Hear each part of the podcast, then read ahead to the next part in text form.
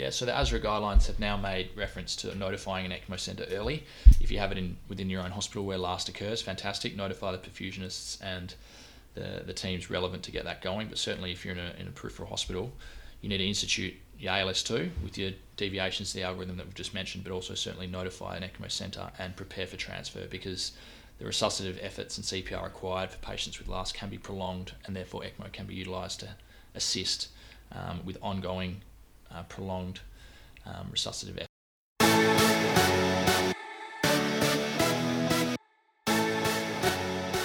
Welcome to episode 27 of the Obs and Gynae Quick Care Podcast.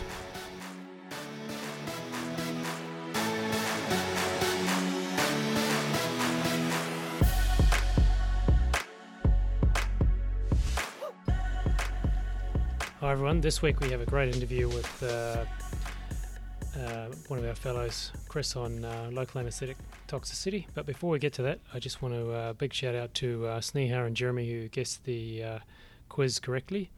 Um, the blood gas that I put up was actually uh, from the Everest project, which is for doctors who uh, um, were studying the effects of hypoxia, and that was taken at 8,400 metres, uh, just below the summit of Everest. Um, so this is a um, a project that has been run uh, for a number of years now, studying the effects of hypoxia, and they're hoping to translate that into um, so a better understanding of the role of hypoxia in critical illness and intensive care. So uh, I'll leave a link to um, the New England Journal of Medicine article, which shows, um, which discusses this and where, I got the blood gas from. And um, if anyone's interested, um, have a listen to um, a podcast called Top Med Talk. Um, dot com. This is the website, uh, or you can find it on iTunes. And uh, they interview one of the um, uh, members of that team that was on that expedition, Dan uh, uh, Martin, I think his name is. He's a anaesthetist from from London, and uh, he had the most hypoxic blood gas. So it's very interesting and um, educational. Hi everyone, welcome back to the show. Um, this week I've got uh, Chris McGrath, who's one of the um, anaesthetic uh, fellows, provisional fellows, working with me uh, in the women's hospital um, that I work at, and uh, he's going to um, uh, give us a bit of an update on um, um LAST syndrome, which is stands for local anaesthetic systemic toxicity. Um, and he gave us a great talk at the um, department meeting that we run here regularly, and and he's a bit of a sort of local expert in it now, having read up on it. So uh, one of the things he's going to talk about is um, acknowledging that uh, not all the listeners are going to be um, anaesthetists. He's going to just very briefly go over the uh, what what the syndrome is and the and the um, basic pharmacology. Um, but then we're going to sort of also um, touch on some new uh, interesting things uh, that have come out on the latest ASRA guideline. ASRA standing for what does it stand for, Chris? Um, American Society of American Society of Regional Anesthesia. Yeah. So, the, so in this new guideline, they are going to talk. They do talk about things like ECMO and some other interesting um, uh, topics. So stay tuned, uh, and if if, uh, if that's the sort of thing that grabs your attention, then maybe even skip ahead. All right. So um, thanks for um, agreeing to uh, do the do this interview, Chris. So um, do you want to just briefly revisit um, the underlying pharmacology of um, of the syndrome for sure. us? Thanks for having me, Roger. Um, so, firstly, local anaesthetics therapeutic mechanism of action is to block sodium channels in nerves, and we utilise local anaesthetics in our clinical practice to uh, reduce pain signals firing to the central nervous system and therefore to provide analgesia for patients. So, if local anaesthetics are administered in supratherapeutic amounts or uh, administered directly into the bloodstream in a, in, a, in a toxic dose, they can cause significant problems for both the cardiovascular and central nervous system through that sodium channel blockade effect. Yep. So in a dose-dependent fashion, we see local anaesthetics block inhibitory interneurons first, followed by excitatory interneurons, uh, um, and this can then manifest the, the, the, symptoms and signs of, of LAST. So specifically with the central nervous system, um, non-specific signs and symptoms might include tinnitus, perioral tingling, numbing, uh, followed by excitatory phenomena such as confusion, agitation, and seizures, then leading into depressive symptomatology such as drowsiness and coma and looking at the cardiovascular system, initially the excitatory phenomenon, we see are tachycardias and arrhythmias um, and progressive hypotension leading to the more depressive effects of conduction blocks, bradycardia, and arrest. Yep. So that's sort of the, the profile of local anaesthetic systemic toxicity. Okay, so so yeah, basically it's a pretty serious um, condition, isn't it? So there's not many things in medicine where we do something to the patient that could definitely kill them, and it's like directly a result of uh, of our actions. So something that anaesthetists uh, we think about a lot because we do chuck around local anaesthetics a lot, don't we? Certainly. Um, yep. And it's pretty scary. You know, these things are pretty rare, but um, but they, they can happen, and um, yeah, it's pretty uh, pretty scary scenario. So knowing uh, how to avoid getting in that situation in the first place and how to manage it if it happens is pretty important. But um, it's not just anaesthetists who chuck around local anaesthetics, is it? So um, certainly not. There's there's other people who are involved in the administration of local anaesthetics. So um, I think this is something we all need to be aware of and uh, under, have some understanding of. All right, so. Uh, Chris, tell us what are the sort of likely scenarios or likely um, situations where, say, in a women's hospital, um, obstetrics and gynecology, where we might be giving um, local anaesthetic uh, drugs that could cause this? Yep, for sure. So I think it's important to consider both the physical setting where the local anaesthetic is given, whether that be theatre or the ward um, or the emergency department, um, and also the route of administration. So we consider an accidental intravascular sorry, intravenous or intraarterial injection yep. versus correctly administering the local but in supratherapeutic or toxic levels. So yep. both the physical setting where we're, we're, delivering it and then also how much we're giving. So some examples at King Edward would include on labour ward um, where ladies have epidurals sited and we're running infusions of local anaesthetic via epidurals. Um, so we want to make sure that's getting administered to the appropriate site, i.e. the epidural catheter, rather than say connected to an intravenous line. Yep.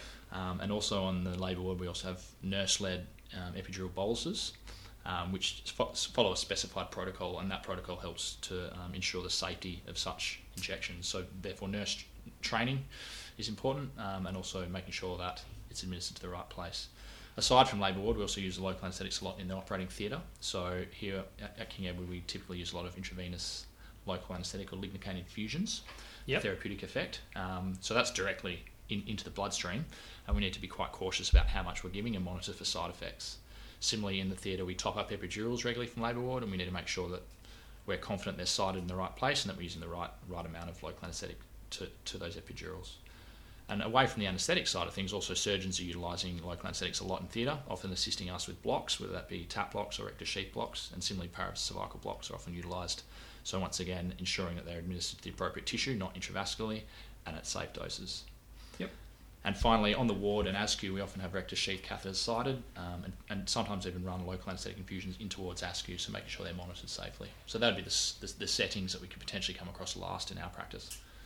Yeah, that's right. So, um, so maybe just uh, to reiterate that, so some of the things that I've heard of uh, occurring in the past where, where people have had, you know, almost life-threatening events where local anaesthetic has um, been injected is um, perhaps not in obstetrics and gynecology, but I know of a, a case where um, plastic surgeon was uh, directly infiltrating local anaesthetic, and uh, they thought they were putting a very dilute solution of um, ropivacaine into the patient uh, for liposuction, but um, one of the scrub nurses had accidentally grabbed um, a solution that was actually five times stronger than it should have been, and so they gave like you know 500% more than they should have, and that patient um, I think may have been brain damaged or may have even died.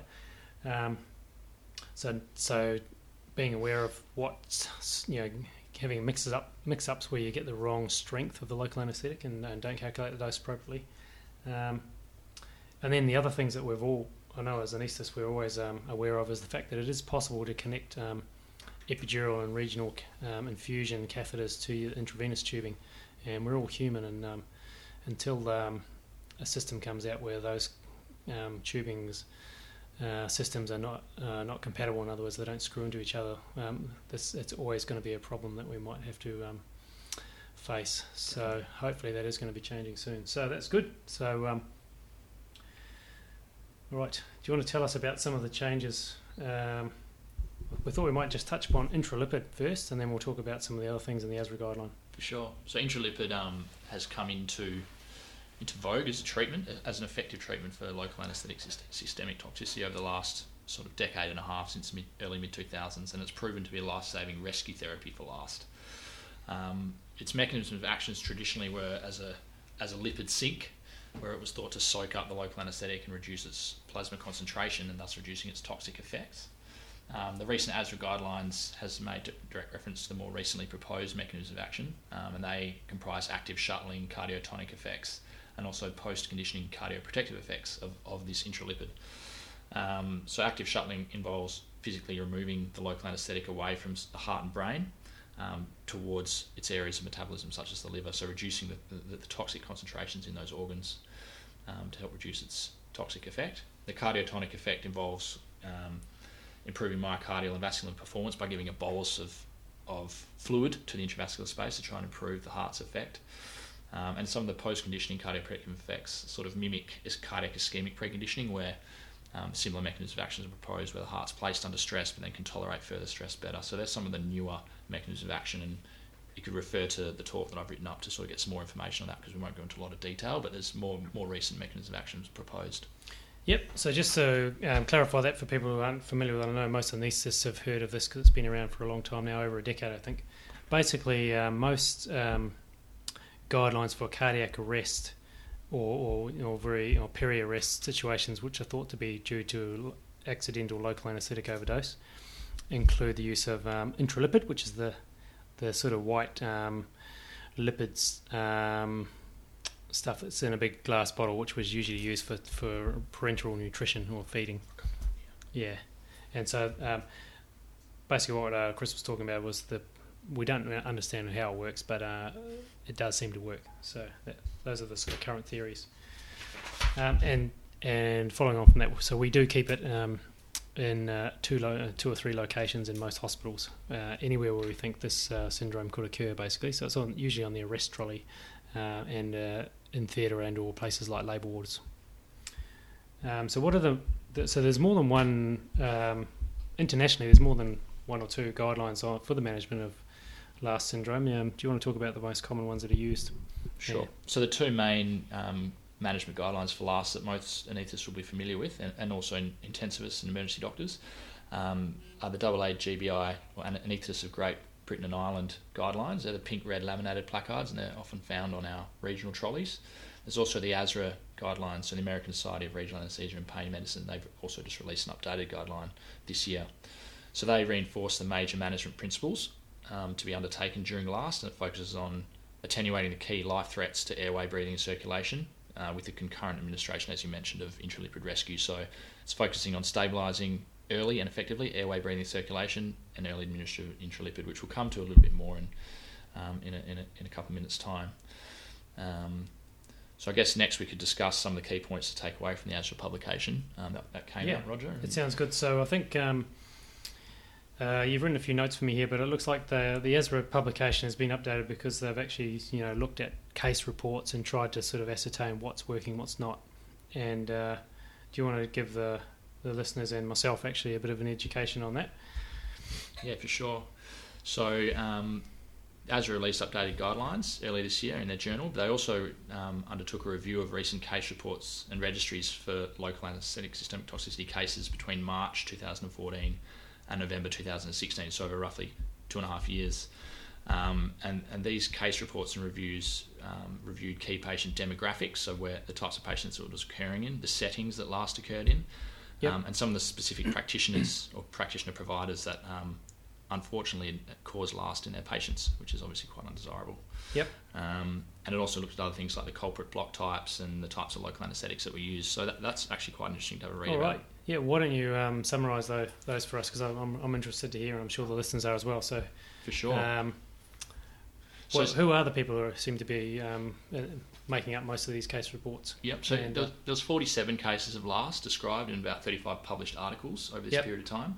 Um, the key demographics were that patients' ages range from between four months to 88 years. So that suggested that no patient is immune to, LAST, to particularly paediatric populations where a lot of penile blocks are done. Yep around 20% of the cases occurred in those less than 12 months of age. Um, 63%, so you know, two thirds were between two years of age to seven years of age. So that the bulk was you know right across children, teenagers through adults. Yep. So pretty much anyone who gets local anaesthetic could get this, couldn't they?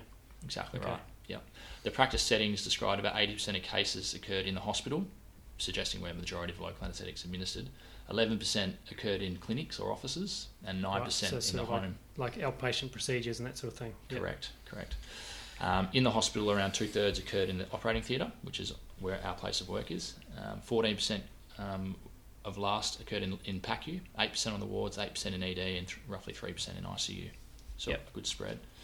The practitioner providers, or those that administer the, the local and cause last in their patients, anaesthetists made up 50% of cases, but that obviously suggests um, it's, it's skewed towards us because it's a large part of our practice. Surgeons, 33%, so a third. 9% in dentists. Wow, that's yeah. interesting. Five percent in ED doctors, and two percent was, which was um, probably one case out of those forty-five, was a self-administration, so likely a suicide attempt.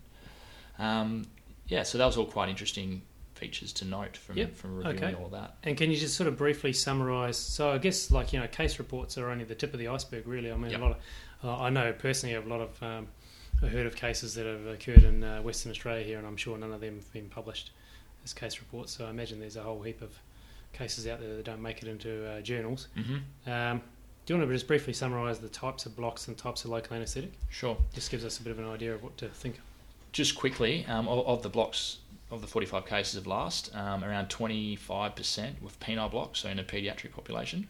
Yep. Um, roughly tw- of 15 to 20% were just local infiltration of the local anaesthetic, so likely by surgeons, but didn't specify, but it's local infiltration of wounds. Neuraxial blocks made up about 15%, and then upper and lower extremity blocks made up about 10% each. Okay, so the local, so certainly in the women's hospital here on obstetrics and gynecology, local infiltration and neuraxial blocks, they're all definitely very relevant, aren't they? Yeah, definitely. It um, they were up at around fifteen percent, so reasonably high. Yep. Yep. The types of local use, so bupivacaine was a major culprit, um, making up around thirty-five percent of those cases, of forty-five cases, forty-seven cases, so around a third of them. Um, and then lignocaine or epivacaine, but we're following in at around twenty-five percent and twenty percent respectively. So they're, they're most likely the, the most commonly used locals as well. Yeah. A, a, probably an interesting point is the timing of onset of last. So 40% of last cases manifested themselves immediately. So they, they Okay. were really quickly. Um, So, th- so that's likely to be if uh, if they're being injected uh, intravascularly. Is, Spot is that what? Yep, Yeah. correct. So into the bloodstream, and then it yields last within seconds. Yep. Um, a subsequent 20% occurred within the first hour. So you can see that 60% of cases occurred either immediately or within the first hour. Um, Yeah. So the remaining 35 to 40% would be of, of, of greater onset duration later, potentially reflecting infusions or, or regional catheters, etc., that slowly become Yeah. supratherapeutic. Okay, that's interesting. So good. And um, uh, what are the, what are the other things that you wanted to mention? So what are Probably What's- just probably just the outcomes of last. yeah? What's the damage? Yeah. Yeah. what, what are the outcomes? So this is, you know, potentially a really life-threatening situation if it's not treated effectively and quickly. Um, but these case reports demonstrated that when patients got good care, they actually achieved pretty good outcomes, which is which is really reassuring. So of the 47 patients in this case series, 10% of patients required some form of cardiac life support that lasted between two minutes to an hour. So Yep. included CPR plus or minus AED or manual defib plus or minus adrenaline. Um, so of those 10 patients that required advanced forms of cardiopulmonary resuscitation, um, nine of the 10 were treated with intralipid emulsion therapy and seven survived. Right. Okay. One, the other patient was not treated with intralipid but did also survive. So there was only two deaths out of all those 47 cases, which is quite amazing. Um, one death was likely due to a delayed diagnosis of last and it was and delayed treatment. Um, and this was in an elderly patient with multiple comorbidities and risk factors. And the second death was in a patient who didn't receive intralipid emulsion um, and they'd self-administered more than 4,000 milligrams of lignocaine. So it was unlikely they were ever going to potentially have a good result. That was topical as well, so that's interesting. So I know that people can buy creams and they put them under uh, things like um, uh, Glad wrap. Um, so maybe that maybe that was that case report. potentially. Yep. All right. So this uh, so this is the interesting part. So um, a lot of us are sort of uh, familiar with the uh, earlier versions of the guidelines to, on, on how to manage um, last. So what are the, some of the um, key changes or updates or um, do you want to just perhaps summarise in, in this latest uh, guidelines? Yeah, for what, sure. What, what what should we be thinking and how should we manage it? So the, the recent ASRA guideline emphasises um, an emergency management guideline similar to that in the AAGBI guideline, and the key points include stop injecting the local anaesthetic as soon as possible if you d- detect signs of LAST. Call for help early and call for intralipid early. Yep. And it also emphasises early control of airway breathing circulation, as we mentioned earlier. Patients can often seize, so displaying those um, neuroexcitatory phenomena of seizures, and if that they occur, you need to terminate them early with benzodiazepines. Okay. Um, it also emphasises the ASRA guideline also emphasises the early notification to the nearest cardiopulmonary bypass service to prepare the, um, to receive a patient for ECMO, which is a newer um, addition to this guideline, which is quite interesting.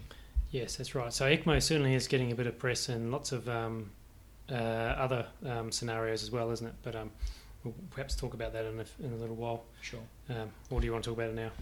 I guess just, just to tease out those points of airway breathing and circulation Yep. a bit more. Um, so the ASRA guideline emphasises the management of cardiac arrest in LAST, um, as it does from the ALS2 algorithm. But there's several points that are specific to local anaesthetic systemic toxicity that we need to note. So it requires a slight deviation from That's right. So instead, typical instead of just sticking instead of just sticking to your ALS teach uh, algorithms that you taught and uh, drilled into you if you've done ALS, you've got to Yep. think you've got to actually uh, use your brain and uh, do a few other things as well, don't Of course, yeah. So with an arrested patient, you're going to institute CPR, utilise defibrillation, adrenaline, um, and try and correct your H's and T's as far as possible. But considering that this arrest is likely precipitated by a, a, local anaesthetic toxin, we need to institute management directed to that toxin.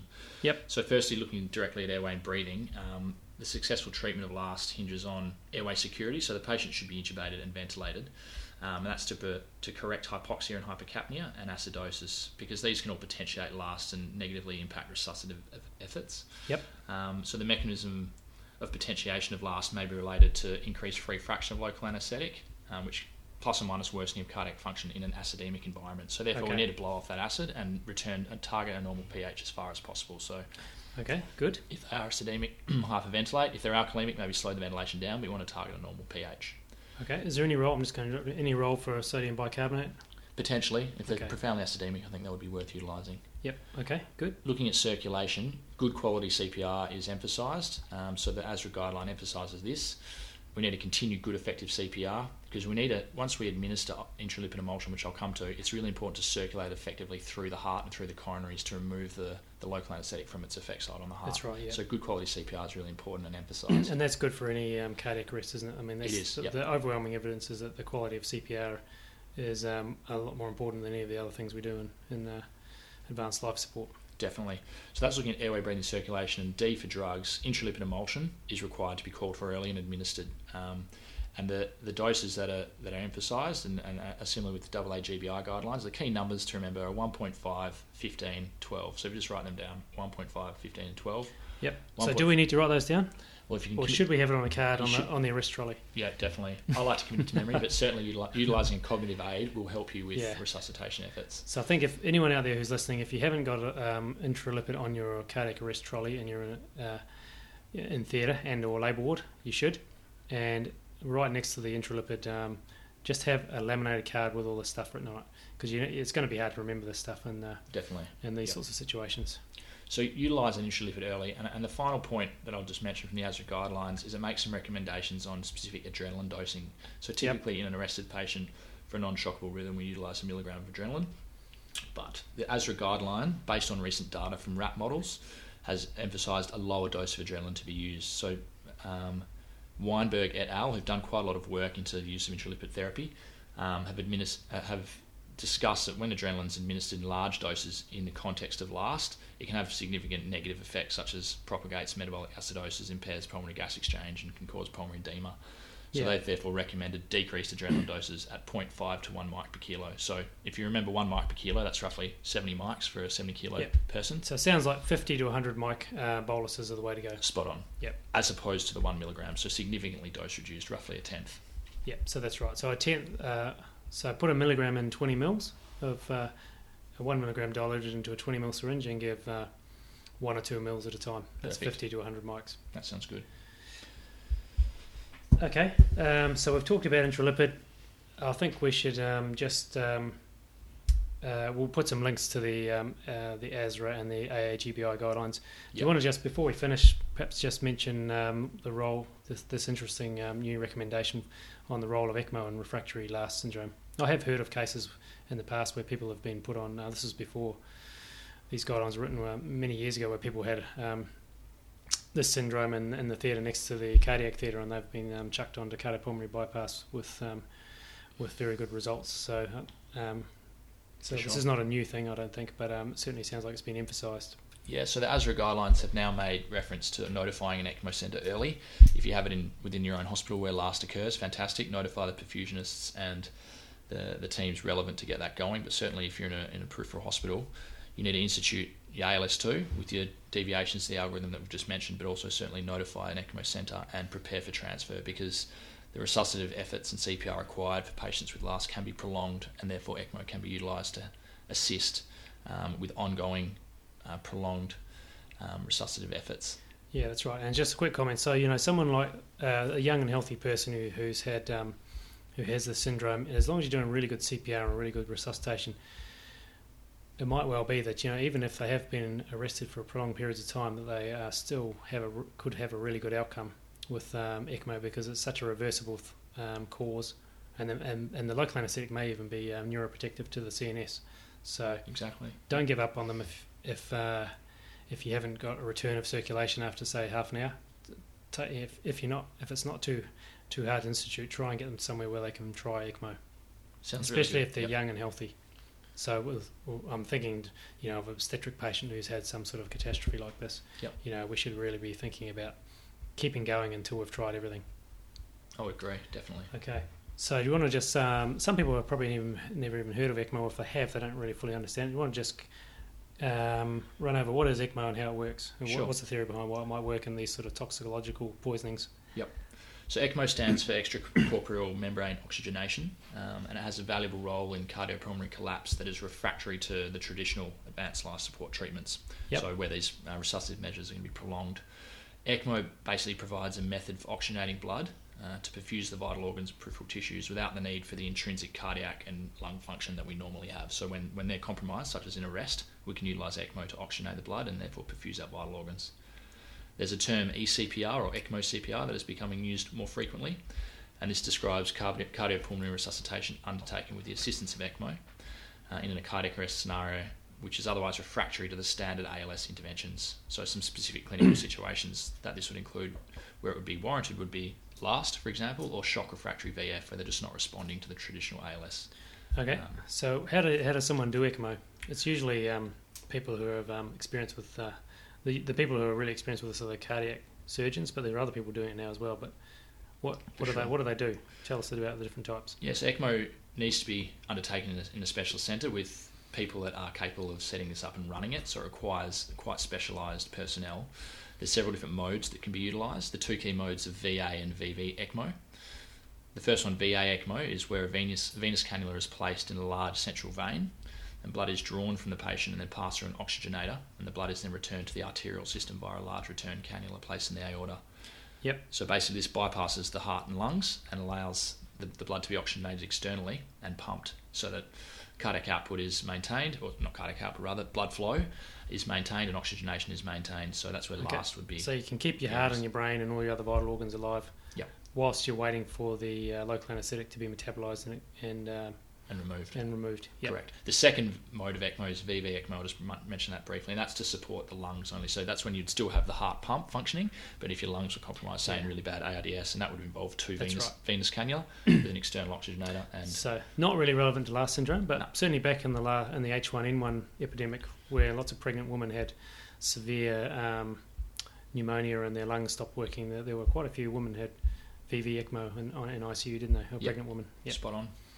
Okay, so um, we won't go on for too much longer. But is there any uh, anything else about ECMO? you're gonna what else about ECMO did you want to? There's a bit of highlight? information on the evidence for it, and then also some of the limitations. Probably, I guess, just finally, there's lots of, I guess, from an evidence point of view, there's there's lots of literature now coming out online about it.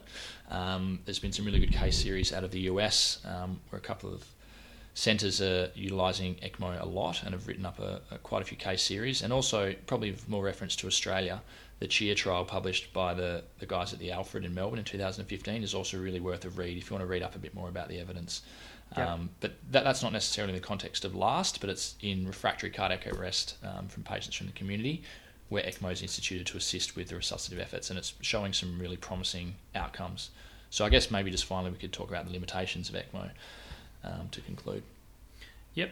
So, so just summarising your last comment. So basically, the, the evidence for ECMO and the last and last syndrome is really just sort of case case reports and case series. Correct, Um, yep. But they're similar to intralipid, still very um, promising. Yeah, definitely. We, There's a lot of data for out of hospital arrest where ECMO is utilised, and we could ex- potentially extrapolate that to last. But there's certainly individual case reports that, Yeah. as you've mentioned, And I for think it has been used last. for um, for other toxicological poisonings, um, including others, you know, very serious um, toxins like calcium channel blockers and things like that, which also affect the heart, similar in a similar manner to um, local anaesthetics.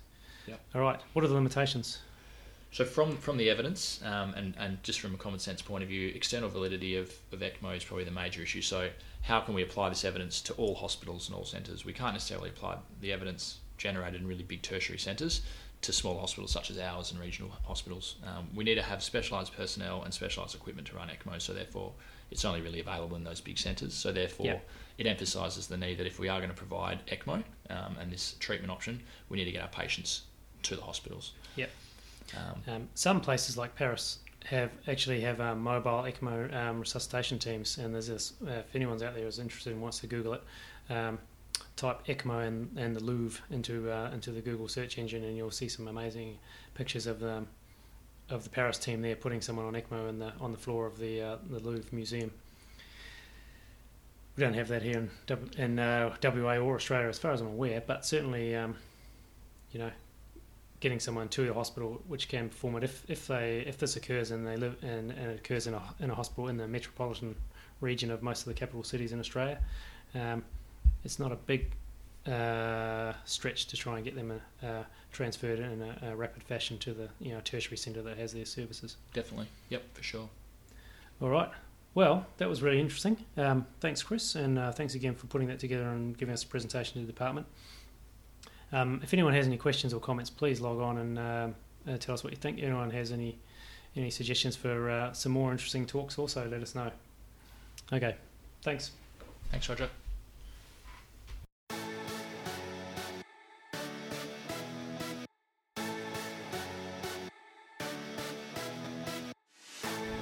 Thanks for listening, everyone. Please go to the iTunes menu and subscribe to the show if you like it. Write a review, this will also help us uh, get seen by other listeners on the iTunes menu. If you're also interested, please go to our website at www.obsangynecare.org where there'll be lots of show notes and links to uh, interesting videos related to the topic that you've just listened to. See you again next time.